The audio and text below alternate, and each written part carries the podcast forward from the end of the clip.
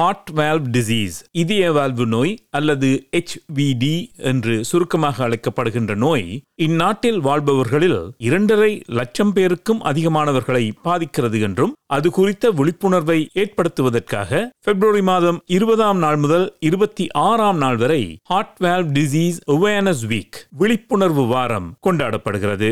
சரியான சிகிச்சை அளிக்கப்படாவிட்டால் இதய வால்வுகள் இந்த நோயினால் சேதப்படுத்தப்படும். இதயம் செயலிழக்கும் பக்கவாதம் மற்றும் ஒழுங்கற்ற இதய துடிப்பு என்பனவற்றுக்கு வழிவகுக்கும் என்று கூறப்படுகிறது. இதய வாழ்வு நோயுடன் வாழ்பவர்களுடைய ஆயுளை அதிகரிக்கவும் வாழ்க்கை தரத்தை மேம்படுத்தவும் இது குறித்த விழிப்புணர்வை ஏற்படுத்தவும் heart valve disease awareness week கடைபிடிக்கப்படுகிறது இது குறித்து விரிவாக பேசுவதற்கு இதய நோய் சிகிச்சை நிபுணர் டாக்டர் லோகன் கனகரட்னம் அவர்களை இன்று சந்திக்கிறோம். வணக்கம் டாக்டர் லோகன் கனகரட்னம் வணக்கம் சஞ்சயன் முதலிலே HVD ஹார்ட் வால்வ் டிசீஸ் அல்லது இதய வால்வு நோய் என்றால் என்ன என்று விரிவாக விளக்குவீர்களா? முதலில் அதை கதைக்கிறதுக்கு முதல் ஹார்ட்ல வால்வ் எங்கே இருக்கிறதுன்றத பார்ப்போம். ஹார்ட்டிலே நாலு அறைகள் இருக்கின்றன. ரெண்டு மேல் அறைகளை ஏட்ரியா என்று கூறுவோம். கீழே இருக்கிற ரெண்டு அறைகளையும் வென்ட்ரிக்கிள் என்று கூறுவோம். இந்த ஹார்ட்டின் வேலை என்னென்றால் இரத்தத்தை பாய்விக்கிற வண்டி வந்துடும் அதுக்காக ஹார்ட் ஸ்குவீஸ் பண்ணி ஹார்ட் ரத்தத்தை அனுப்பும். அப்படி அனுப்பும் போது அந்த ரத்தம் முன்னோக்கித்தான் செல்ல வேண்டும் பின்பக்கம் வரக்கூடாது. அதற்காகத்தான் வேல்வுகள் இருக்கின்றன. ஸோ ஹார்ட்டிலே அந்த மேல் அறைக்கும் கீழறைக்கும் இடையே ரெண்டு பக்கத்திலும் இடது பக்கம் வலது பக்கம் ரெண்டு பக்கத்திலே ஒரு வேல்வ் இருக்கும். ஸோ மேல் அறையிலிருந்து இரத்தம் கீழறைக்கு வருகின்ற போது பிறகு கீழறை அதை கண்ட்ராக்ட் பண்ணும் போது பின்பக்கமாய் போகாமல் இருக்க ஒரு வேல்வ் இருக்குது. அதே போல வென்ட்ரிக்கிள் இருந்து பெரிய நாடிகளுக்கு ரத்தத்தை அனுப்பும் போதும் நாடியிலிருந்து திரும்பி வென்ட்ரிக்கிளுக்கு வராமல் இருக்கிறதுக்கு வேல்வ் இருக்கின்றது. ஆக மொத்தம் ஆறு வால்வுகள் இருப்பதாக நான் கற்பனை பண்ணுகிறேன். நான்கு தான். நான்கு தான். நான்கு. நான்கு வேல்வ்கள் இருக்கின்றன. ரெண்டு அப்பர் சேம்பருக்கும் லோவர் சேம்பருக்கும் இடையில ஒன்று பின்னர் ரைட் வென்ட்ரிக்கிளுக்கும் புல்மனை ஆற்றிக்கும் இடையிலே ஒன்று. பிறகு லெஃப்ட் வென்ட்ரிக்கிளுக்கும் ஏோட்டாவுக்கும் இடையில ஒரு வேல்வ் இருக்கின்றது. அப்படி என்றால் மேல் அறைகளுக்கும் நாளத்துக்கும் இடையில் வால்வுகள் இல்லை. இல்லை கிடையாது. கிடையாது. சரி. இந்த இதய வாழ்வு நோய் இந்நாட்டிலே சுமார் இரண்டரை லட்சம் பேருக்கும் அதிகமானவர்களுக்கு இருக்கிறது என்று புதிய அறிக்கை ஒன்று கூறுகிறது. இது உண்மையிலேயே எவ்வளவு பெரிய பிரச்சனை? இது ஒரு பிரச்சனை தான்.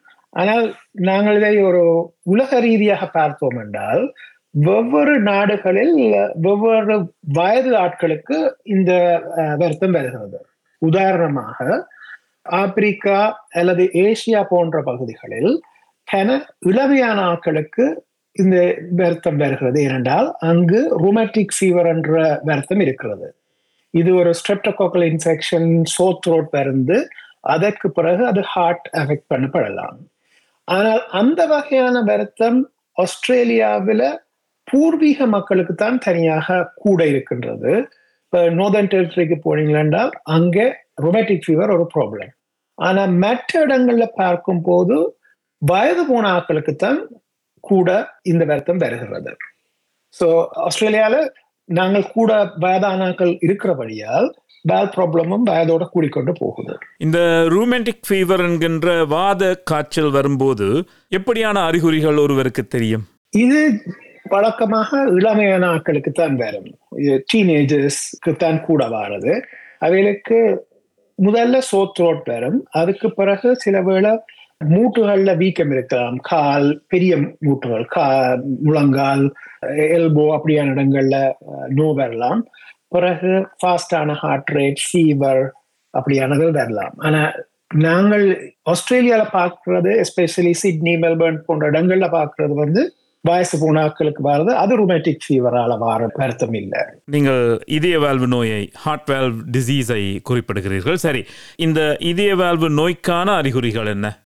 கன ஆட்களுக்கு நோய்க்கான அறிகுறி வருவதற்கு முதலே இதுகள் கண்டுபிடிக்கப்படலாம். ஏனென்றால் அவைகள் அவைகள் ஜிபிக்கு போக ஜிபி பிளட் ப்ரெஷரை செக் பண்ணி அதுக்கு பிறகு ஹார்ட்டை ஒஸ்கல்டேட் பண்ணி பார்க்கல ஒரு சத்தம் வரலாம் ஹார்ட் மேமர் அப்படி மேமர் வரைக்கல அதற்கு பல காரணங்கள் இருக்கலாம். ஒரு காரணம் வேல் ப்ராப்ளம் அப்ப ஜிபி லெவல ஒரு டெஸ்ட் ஓட பண்ணுவார். ஹார்ட் எக்கோகார்டியோகிராம் அல்லது அவர் ஒரு ஸ்பெஷலிஸ்ட் அனுப்புவார். அப்போதான் அதை நாங்கள் கண்டுபிடிக்கிறோம். சிலருக்கு கொஞ்சம் லேட்டா தான் கண்டுபிடிக்கிறது என்றால் வேல்வால கூட பிரச்சனை மாறுது என்னன்னா ரெண்டு மாதிரியான பிரச்சனைகள் இருக்கு. ஒன்று வந்து வேல்வ் வந்து லீக் பண்றது அது லெஸ் காமன் அதை விட மோ காமன் வந்து வேல் நேரோ பண்றது. அதாவது ரத்தம் போற அந்த துளை சின்னனா வந்து கொண்டிருக்கிறது. அது முக்கியமான சொல்றது ஏஓட்டிக் ஸ்டெனோசிஸ் அதுதான் காமனஸ்ட் ப்ராப்ளம் அப்படியான ப்ராப்ளம் இருக்க சில ஆட்களுக்கு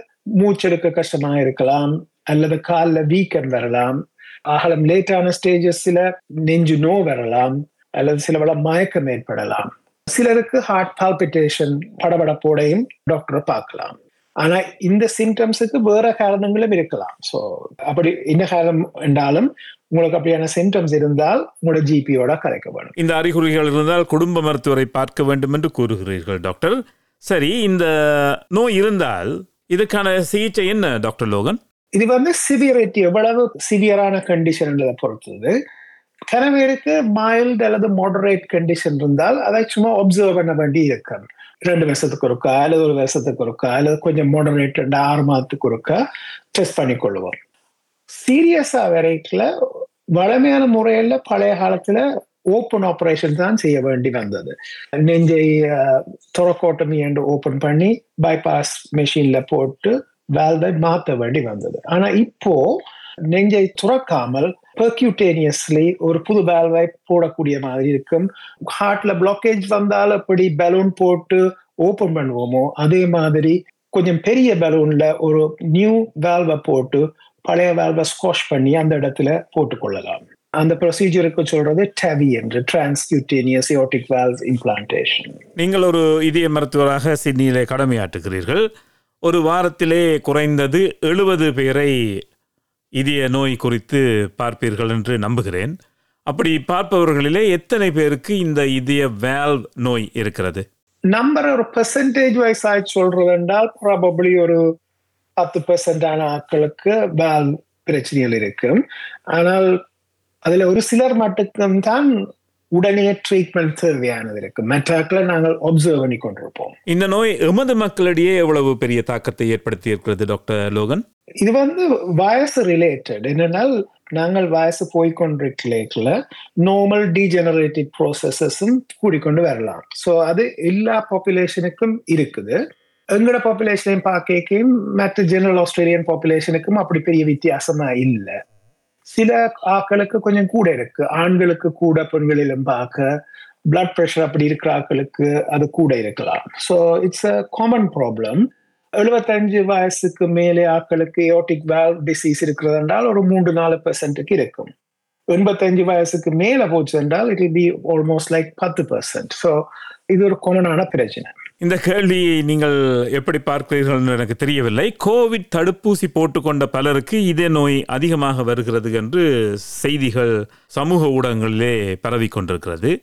அதிலே ஏதாவது உண்மை இருக்கிறதா? கோவிட் தடுப்பூசி போட்டுக்கொண்டவர்களுக்கு இதய வாழ்வு நோய் அதிகமாக வருகிறதா? அதற்கும் இதற்கும் ஏதாவது சம்பந்தம் இருக்கிறதா? கோவிட் வரும்போது ஆக்களுக்கு ஹார்ட் ரிலேட்டட் இஷ்யூஸ் வாரது. பட் மோஸ்ட் ஆஃப் தெம்மா ஒரு டெம்பரரி ஒரு பெர்மனண்டானது பிரச்சனை இல்லை.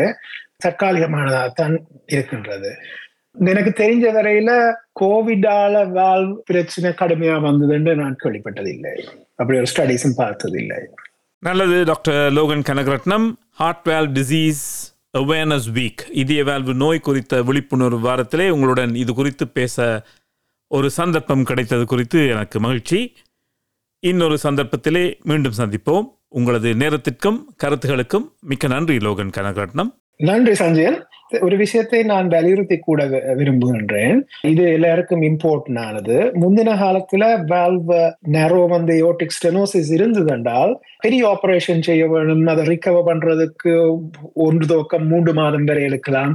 பட் புது டெக்னிக்குகளோட சிம்பிளரா செய்யலாம். இந்த ப்ரொசீஜர்லயும் ரிஸ்க் இருக்குது. ஆனால் முந்தைய விட ஆக்கள் ஆஸ்பத்திரியை விட்டு அடுத்த நாள் அல்லது ரெண்டு மூணு நாளைக்குள்ள வீட்டை போய் நார்மலா ஃபங்க்ஷன் பண்ணக்கூடியதாக இருக்கிறது. ஓ அது ஒரு நல்ல செய்தி. ஆகவே இதற்கான அறிகுறிகள் ஏதாவது தென்பட்டால் உடனே குடும்ப மருத்துவருடன் கலந்தாலோசிக்குமாறு அறிவுறுத்துகிறீர்கள் என்று நம்புகிறேன். ஆமாம். மிக்க நன்றி டாக்டர் லோகன். நன்றி சஞ்சயன்